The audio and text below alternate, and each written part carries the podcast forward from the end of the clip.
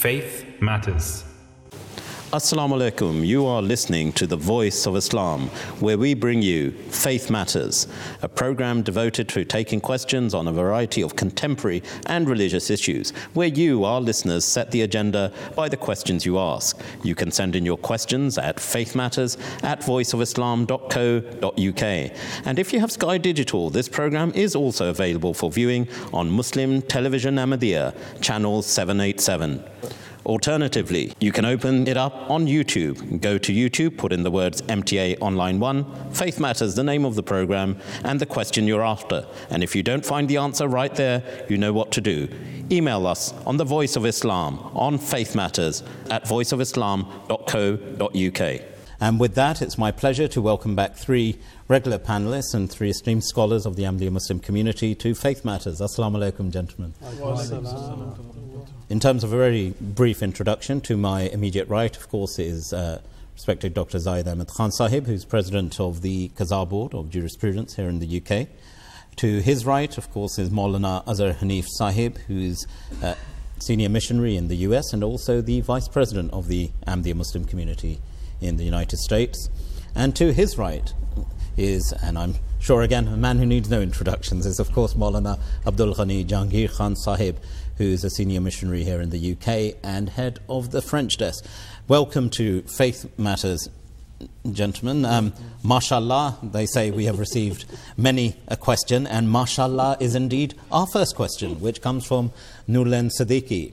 And um, it's a quick question that's been put, is that we often say the words mashallah with its literal meaning, Allah willed it.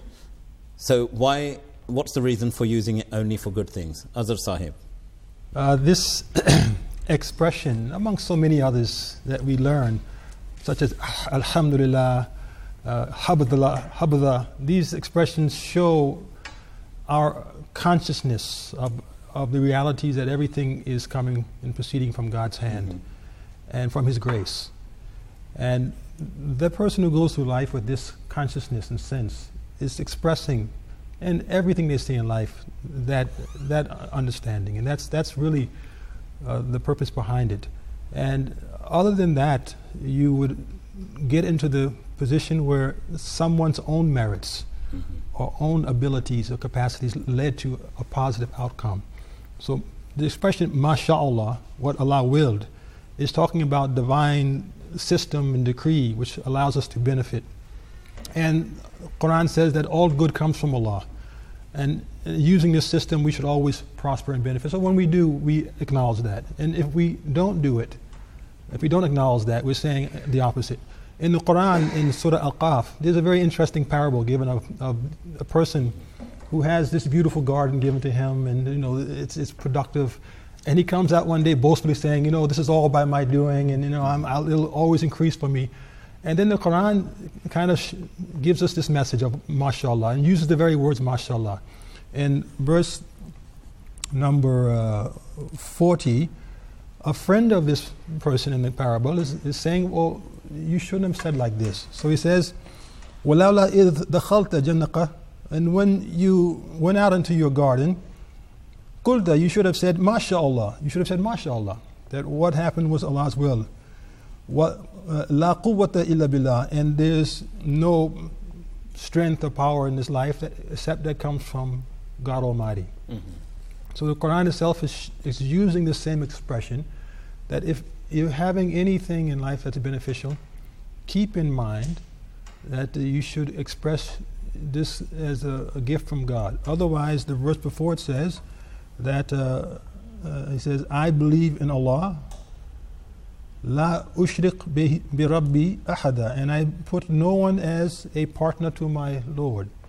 So by doing less than this is making some kind of association of God's power and God's grace with others.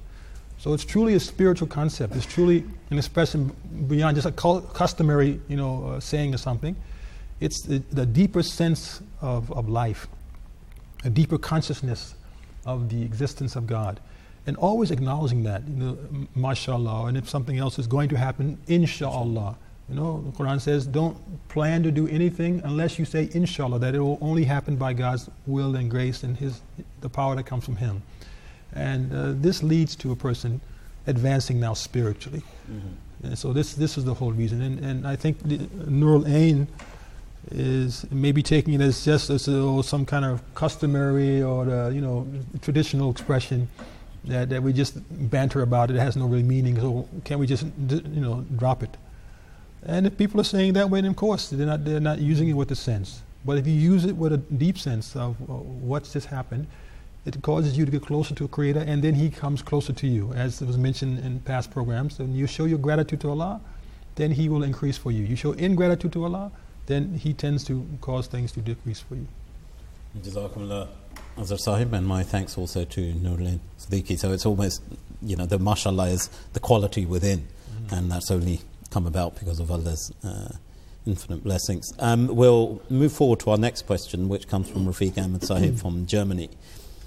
Jahangir Saab, this is a sort of, it's an interesting question, and I, uh, about things which come into existence, as Rafiq Saab writes, can they come into existence out of nothing?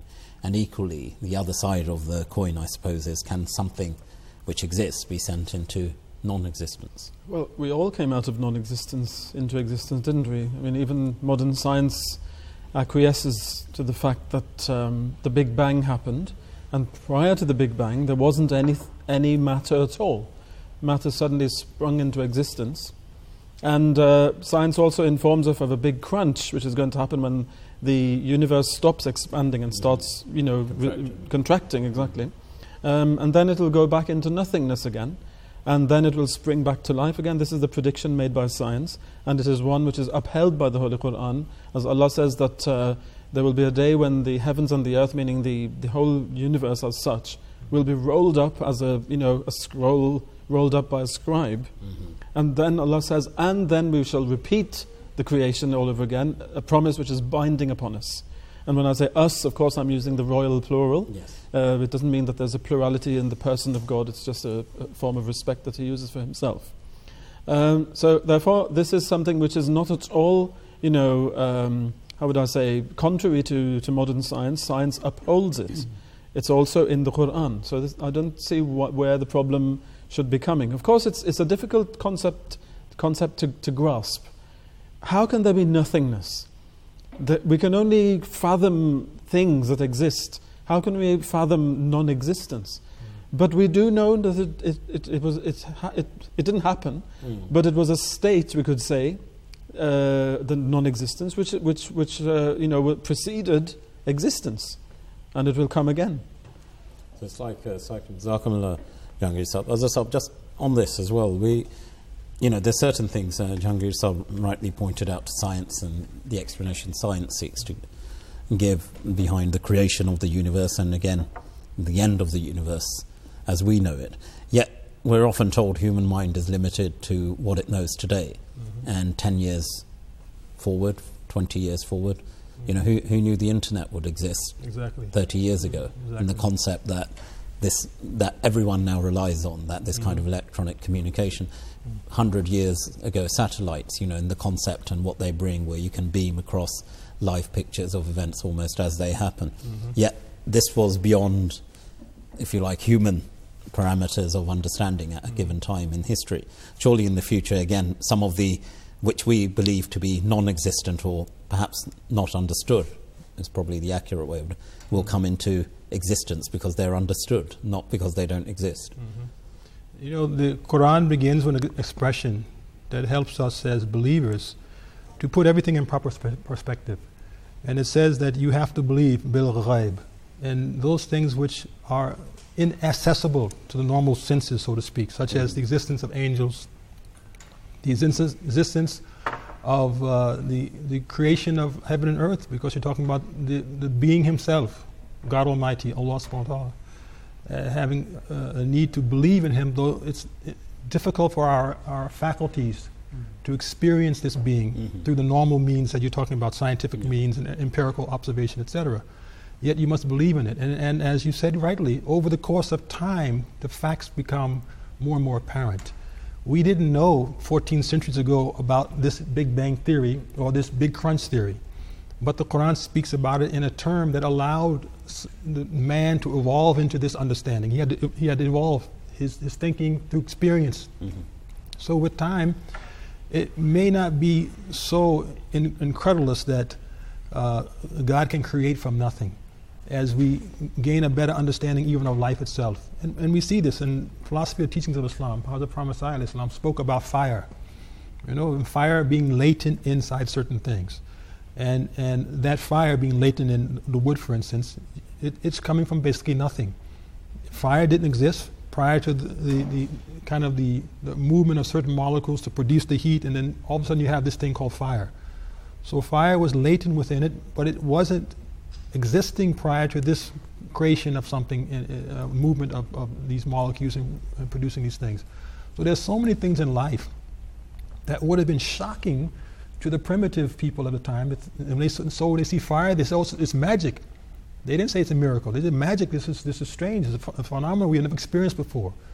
And, and that's how we're beginning to analyze the, the world at large, that there are so many things beyond our knowledge base but that shouldn't mean it's beyond our capacity to reason it's possible. It shouldn't go against our reason. And so what we're learning now by God's grace is the science of Quran and the word of Quran are going hand in hand. And more and more it's it's reaffirming this truth.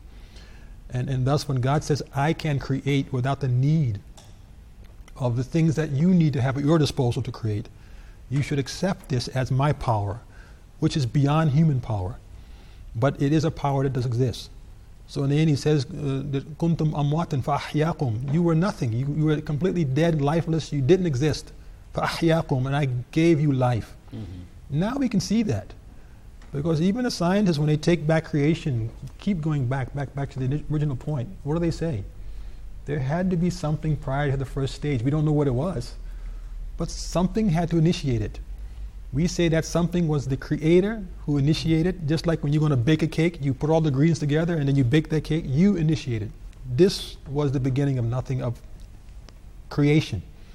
The creator existed, then comes creation. So this issue to me boils down to this, this point of uh, gaining a better understanding of God and His creation and accepting the fact that He can do what is beyond human comprehension and human ability and leaving it at that. Mm-hmm. I don't think we'll ever know how he can do it. But we should be able to accept that it's, it's a possibility that he, he did it and he'll keep doing it as he'll give us life again, which is just as remarkable as the first time he says. Mm-hmm. Just as remarkable. Just as a final point on this, uh, Dr. Saab, I suppose the point also, as Saab, you know, sort of illustrated, is, is the mindset of man, where they cross over from physical existence to spiritual existence, and the, those who don't have faith, for example, that when they cannot put the empirical evidence base there, or they cannot justify through the knowledge base which exists currently, then that issue that may exist in as much as someone's life when it expires, they move on. We, you know, the spirit is still kept in some, even though the physical body. That leap of faith, there's no better way for it where you go from the physical to the spiritual world is quite a challenge for some, if Absolutely. not many. I, I, mean, Allah talks about the unseen, mm-hmm. and that is both for the believers and for the non believers, that there are things which are unseen. And as Azhar Sab has explained, that over the centuries, our understanding of those entities have become more clear as man has advanced in those states. But as far as belief is concerned, there is always going to be an element of unbe- uh, unseen or belief in the unseen. And when we transcend from that physical to the spiritual state, then that understanding has to be of the same nature as, as, as that is. So there is, uh, the, as, as both have, have explained, of existence of life and the creation of life and the life pattern of life, that science is actually now proving what the Holy Quran taught us 1400 years ago. So, as far as the future life is concerned, then as our understanding progresses and science progresses, perhaps there will be further evidence of, of that element of when that, uh, when that transition takes place. So, that is for man, believer or non believer, to be able to understand more fully in that respect. Gentlemen, vast subject, I'm sure you'll agree, but Jazakumullah for your very comprehensive and clear responses as ever, and my thanks also to um, Rafiq Ahmed Saab from Germany for your question. Our next question comes from Shiraz Saab in the UK. And Azhar he's asking, what is the purpose of the satr, uh, covering? Is there a special type of covering of which Islam has prescribed? And there's a second question which I think is related but slightly different. But taking that first question from Shiraz Sab, mm-hmm. what's the meaning, perhaps, if you could just start with that, the meaning behind this the, kind of covering? The, the first concept is the, the satr, the, the need to cover, and what is the covering. And this concept doesn't begin with Islam at all, with the Holy Prophet Muhammad. Uh, in fact, we've seen as societies in general have developed codes of civil conduct. Mm-hmm. Uh, going back into the Quran, the time of Hazrat Adam salam is mentioned that there were f- four basic things he had to ensure to create this kind of civil order. One of those things was covering. Everyone should have proper covering and this was mainly meant to protect them from the elements. And, and, and it, this, this is a right that all should have. But it's also not just to protecting from the elements, it's also to protect society from the, the, the potential uh, imbalances that can be created, which separate us from the animal kingdom. Otherwise, uh, you, you, you look at it, human beings and animals, you know, the needs are the same, the, the, the, life can be the same, a certain amount of years, you're here, you die, that's it. Mm-hmm. So why is it that the human being has to cover and the animal is allowed to roam freely Free. without any covering? It is this, again, spiritual consciousness that we are here on earth for purpose, and that purpose is to be the image, the servant of our Creator, and to reflect the best human qualities that's possible and to live a moral order. And for this, now you have to create a sense of how, how to achieve moral order. Between the sexes, man and woman, if you don't have some barriers that come between, these, as, as they always say, the, the live wires will always cause short circuit in system. And it's natural. There's nothing, nothing implied that uh, a man shouldn't be attracted to a woman and vice versa. It's natural. It's the way it was supposed to be so that we will continue to procreate and, and, and produce the next generation. Mm-hmm. But if you don't put some limits into that, that natural attraction, mainly which a man will have uh, toward, in this case, the, the, male toward the female. In some species, it's the female not being, the, the, they are attracted toward the male. But in this case, if we don't put these things in place, where particularly parts of the body which need to be covered to protect, uh, protect from that, it will lead to rampant uh, uh, kind of relations being created in society without any checks and balances and not only in, in that sense, but for the next creation. Whose child is it? You know, mm. who's the mother? Who's the father? You know, and then, then the diseases we see when these things haven't been controlled. What, has been created? You know, the transmission of these sexual diseases and all these things. So it, it really speaks about this, the issue of purity, chastity, and the controlling of a, a social order. Mm-hmm. This is the basis of, and now Islam is saying, what is that? For a man, it's from the waist down to the, the, the, knees, basically. You know, this is the area where everything else can be open, but this part should be covered because you, are protecting the organs of progeneration. Mm-hmm. And these can also be the organs that create, uh, can be stimulated or can be stimulate, stimulants, you know. And the same for the woman. Now from the, the, the neck going down and the arms to be covered and the legs to be covered, all these things are sources of attraction. And that's the basics of it. Now, it, it can be extended more than that. But this should be the basic satr that everyone should try to observe. I, I would just in the end add that I know nowadays there's a strong movement in different parts of the world that we should be above this, you know?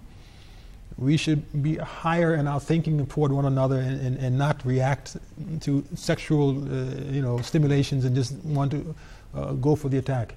And, and if you achieve this kind of uh, mental state, then you can all walk free and, and natural and easy. And that's the natural state we were born in, that's the natural state we should walk around in, and no one should object to it. But try that in societies and see how far it goes. Even being covered now, look at the increase over the course of time in the sexual attack and abuse upon women. I mean, completely out of control in this day. I don't know here in UK, but in USA, it, it is rampant.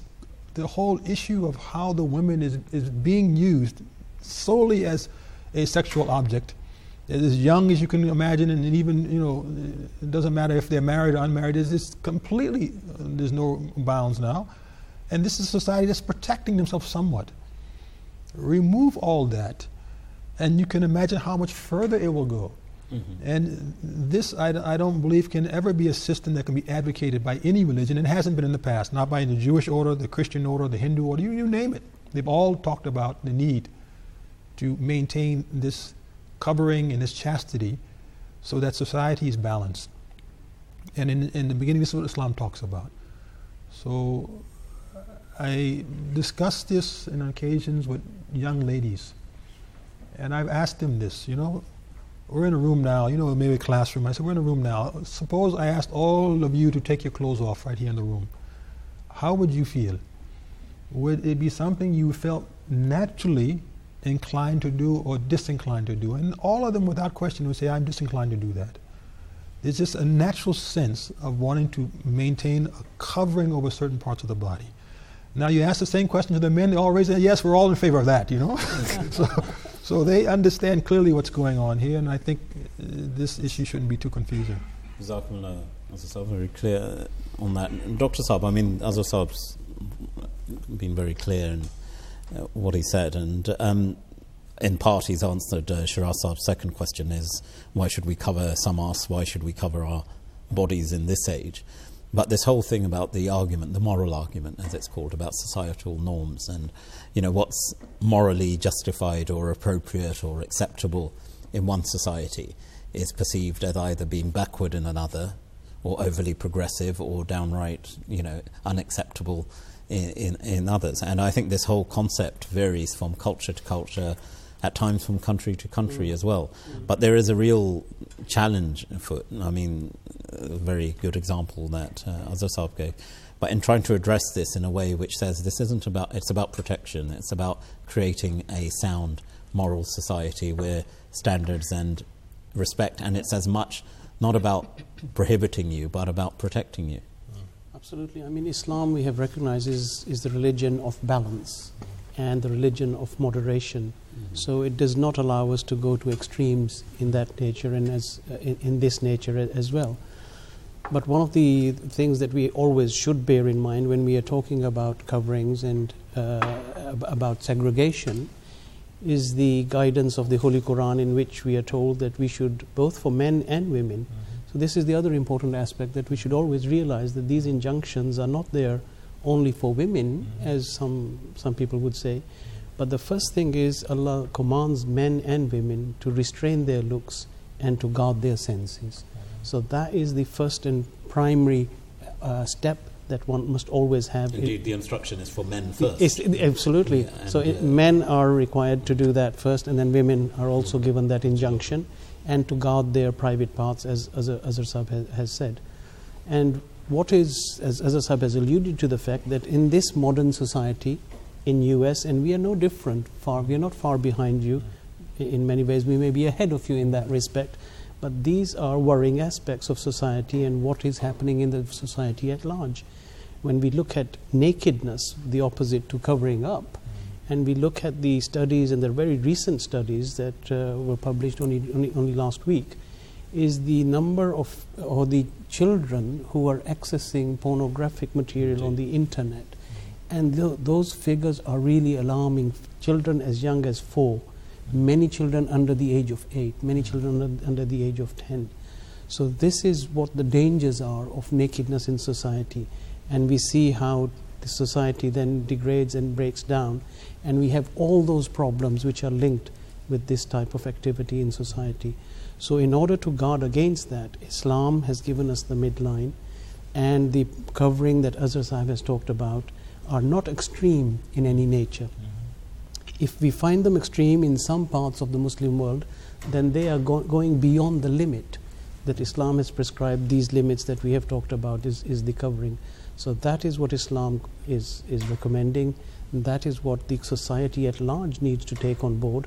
And as, as said, it is not only Islam, it is the religions before Islam which, which also preached the, exactly the same things, and the believers of those faiths have now gone away from those teachings.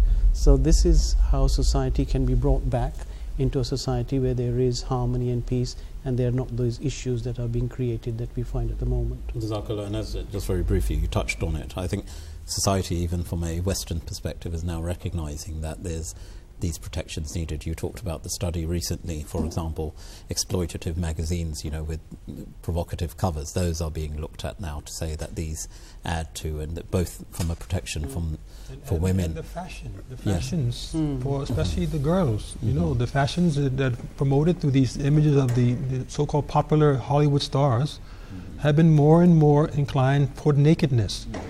And I mean, I, I, I can't imagine that my daughter would follow some of these, these Hollywood stars in the way they dress. And it gets so difficult to send your daughters into society to find proper clothing in, off the shelves in these stores because they're all talking about revealing, revealing, revealing. Mm-hmm. And it's becoming glorified as if this is the way to attract the man. Mm-hmm. What they don't realize is you are attracting the man, but in the process, you're losing a partner because a man will never respect a woman who presents herself like this. And this is the, the psychological consequence which Dr. Saab is talking about. It's been shown that a man will lose the respect for that woman who is revealing too much of her beauty. And as opposed to the one who conceals herself, she gains the respect. And this is what women demand. So it's, it's really quite uh, uh, uh, startling that they don't champion this idea that, uh, yes, they should be covering. Uh, but as Dr. Saab said, we go too far, unfortunately, in the Muslim world and putting our woman from head to toe in a complete, you know, dark suit as if she has no need to have anything visible, and that, that is Also according to Islam. As Azhar Sahib has talked about Hollywood, may I talk about Bollywood as, as well? because uh, the, There's a the bit sa- of cultural balance there, yes, by the same trends of revealing we find in Bollywood and what we see.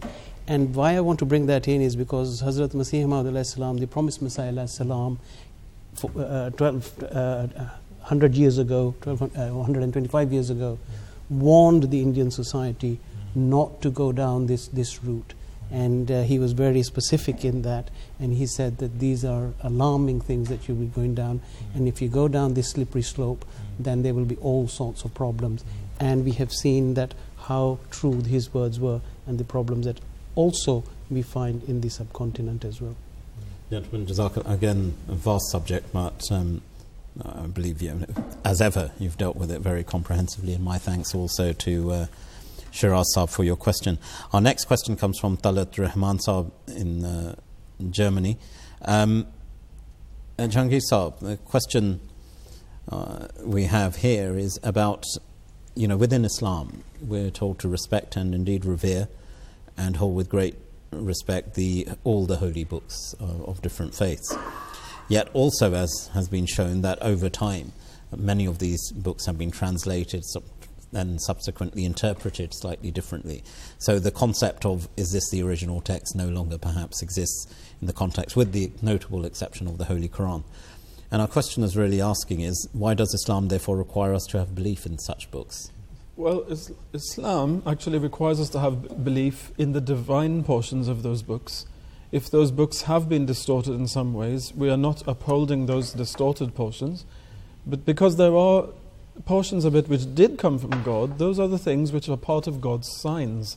And um, in the previous program, we were talking about the, the need to respect Allah's signs, and that that is p- part of righteousness. And so, therefore, we shall uh, show respect. And it's one of the, the, the great qualities of Islam, and actually the unique qualities of Islam, in that it requires its believers to actually uh, not only believe in the Prophet Muhammad, sallallahu alaihi wasallam, but to believe in all the messengers sent by God to any people anywhere in the world. Whoever came from God, we have to believe in them. Mm-hmm. And rejecting one is like rejecting all of them. So this is very, very much part of our faith.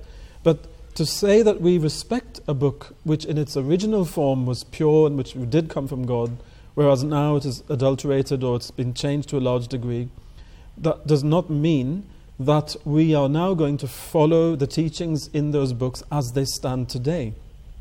We're not required to do that.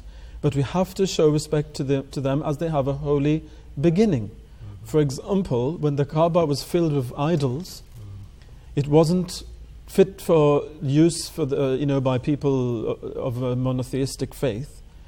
But that didn't mean that it wasn't part of the signs of God. And once the idols had been removed from there, it regained its uh, initial purity and holiness.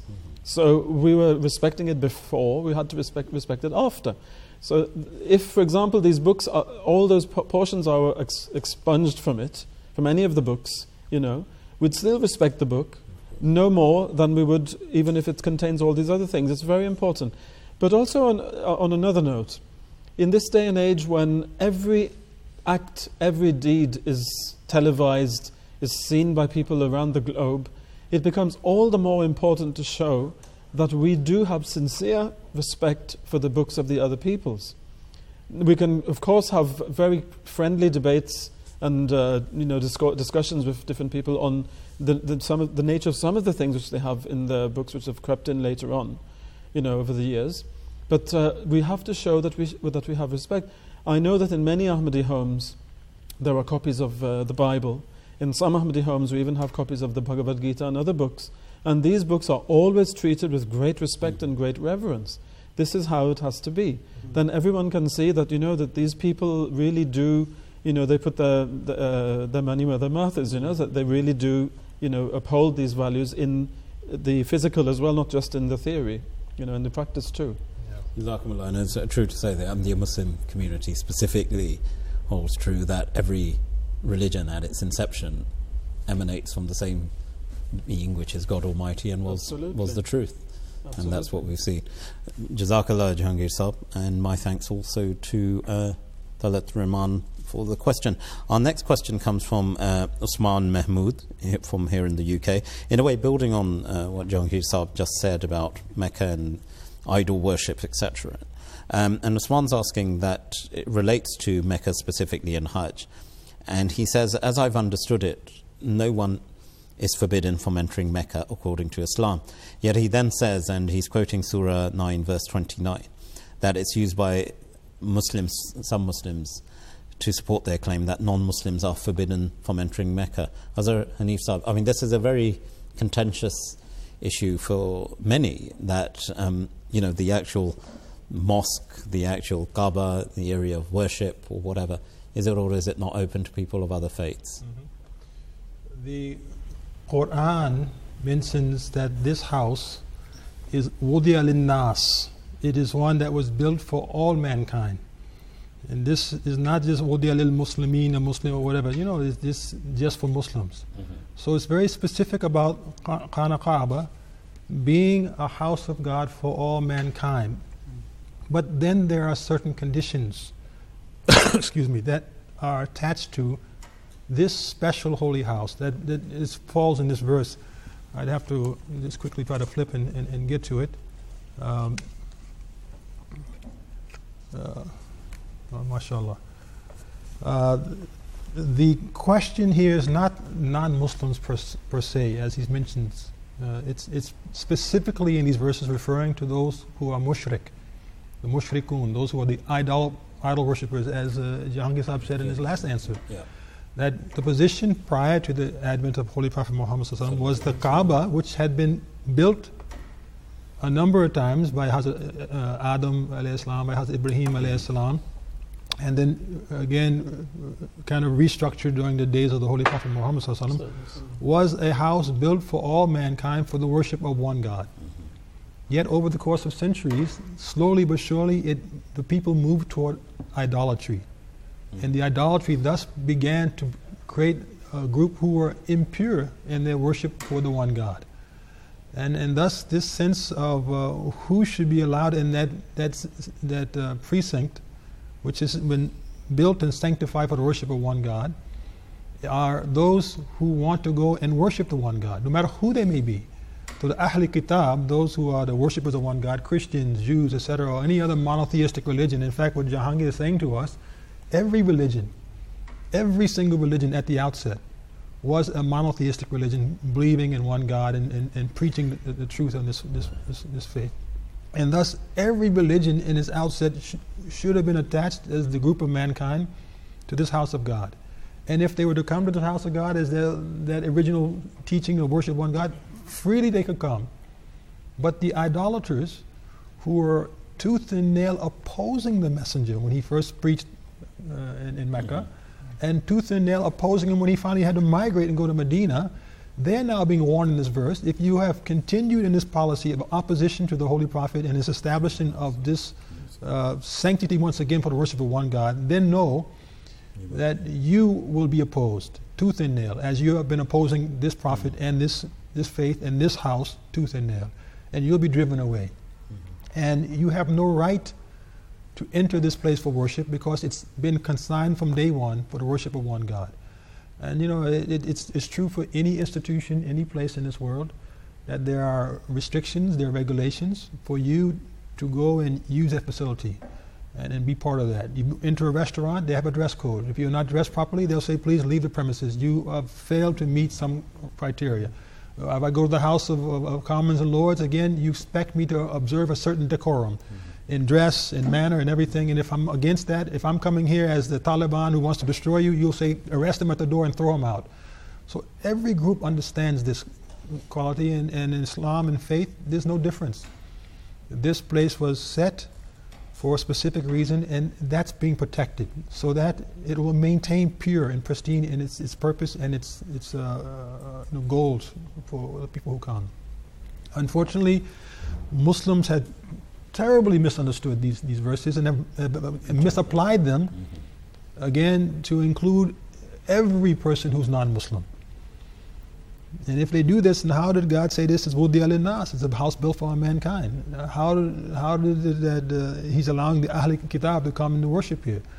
As it was mentioned again in our earlier program, how did the Holy Prophet Muhammad himself allow the Christians to come pray in his own mosque? So there's no banning of these things, but in the contemporary world's understanding of this verse and in the restrictions they have put on the Kaaba. Otherwise, um, our past Khalifa, especially Khalifa Masih IV, he spoke about this that one day, if God willing, we again are able to influence the people in Saudi Arabia in this house, it will be opened up once again to those who want to come and worship in the house. No restriction. But we have to wait for that day because now the different, different view uh, prevails. Jazakumullah for that, and my thanks also to Usman Saab for that question. Um, Dr. Sahib, he's got a second question, again staying with Surah 9, but verse 29 he's quoting here, which he says is often used by non Muslims to support their, and it is an erroneous claim, that Islam somehow promotes aggression and violence. Um, his question relates to what is the exact meaning of that particular verse and how have they come to this kind of interpretation? Uh, perhaps I could yeah. read out verse 29 so that we are aware of what the question is about. I'll just read the English translation. Uh, Fight those from among the people of the book who believe not in Allah, nor in the last day, nor hold as unlawful what Allah and His Messenger have declared to be, law, to be unlawful, nor follow the true religion until they pay the tax, considering it a favor, and acknowledge their subjection. Now, this relates, of course, to the early history of Islam, and as Azhar Hanif Sahib has also alluded to that fact that the Holy Prophet both in Mecca and Medina, was bitterly opposed and was bitterly persecuted. His opponents, uh, uh, including himself, were bitterly opposed and driven out of, of their homes. So he was not only opposed by the idol worshippers, he was also opposed by believers of other faiths who resided both in Medina and Mecca. And these were people of the book, they were Christians, they were Jews, they were the Sabians, and this was a state of war. So that the Muslims, they, I mean, they tried their best to exterminate the body of Muslims and to kill the Holy Prophet ﷺ. So this was the state of affairs that they encountered at that time, mm-hmm. and this is a verse which relates to that. That you have to fight them, meaning that the Muslims were given permission to fight defensive wars in order to protect themselves. And this is a normal state of affairs of any war that a man is permitted to protect his, himself and his property.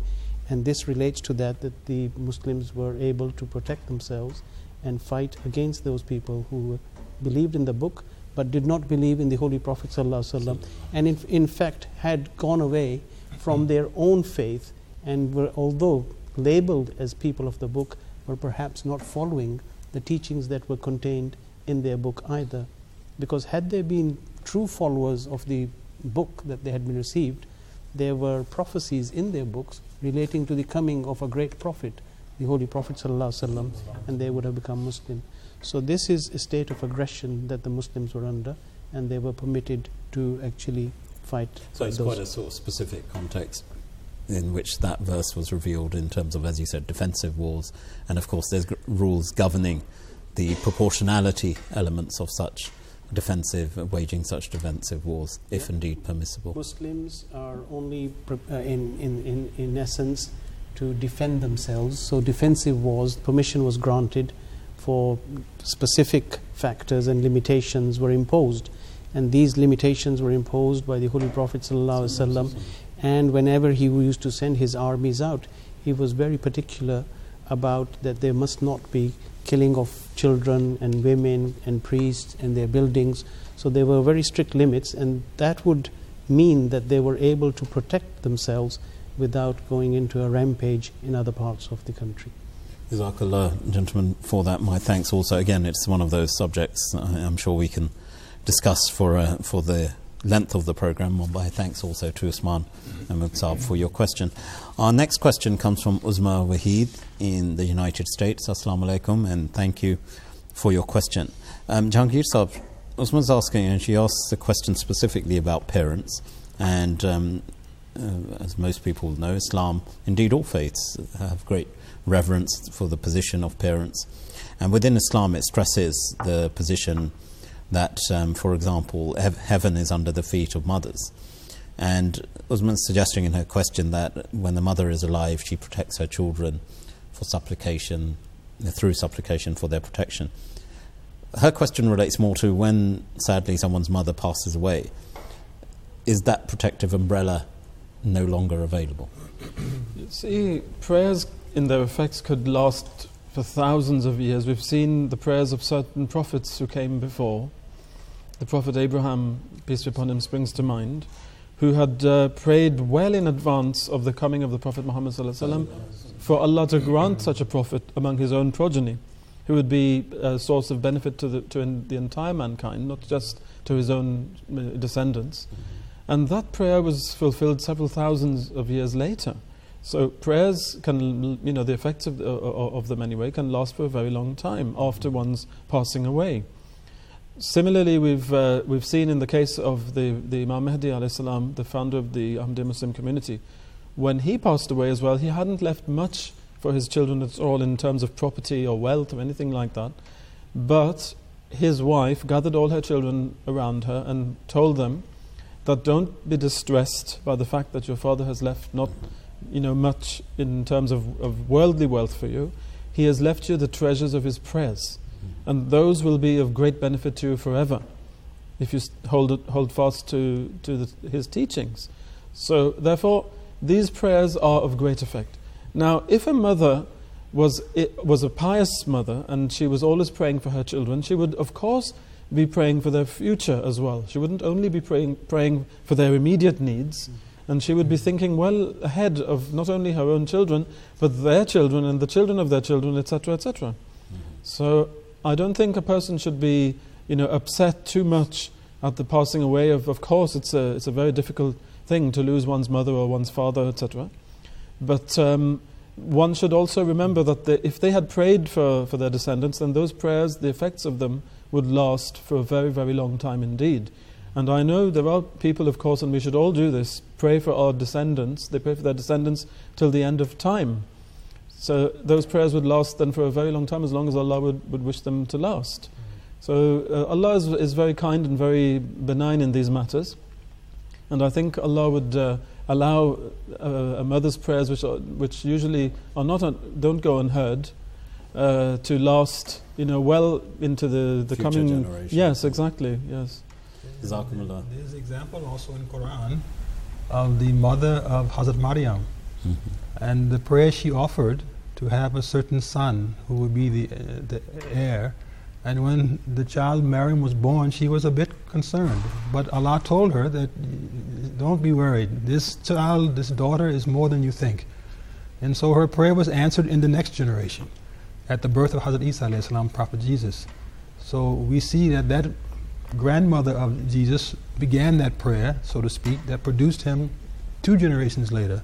And then he went on to become the founder of this uh, you know, new faith of Christianity. And uh, look at how many people have followed this faith and, and blessed through the prayers of this first mother.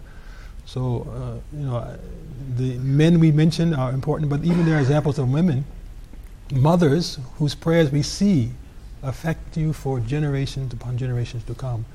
And yet, all we lose in this life is their, their companionship, mm-hmm. you know, the, the, the, the, near proximity of being with them and going to them. And there's no, you know, replacing that. That's, that's mm-hmm. always going to be missed in life. But the prayers go on. There's no, there's no uh, as we, we're joking, you know, expiration date to a prayer. You know, it, it, it keeps going on by Allah's grace. And with that, we come to the end of today's program. I would like to thank our panelists and say Jazakumullah to them for their very detailed and scholarly answers on an array of questions on a variety of different issues. And if you haven't found the answer to your question, you know what to do. Email us on faithmatters at voiceofislam.co.uk.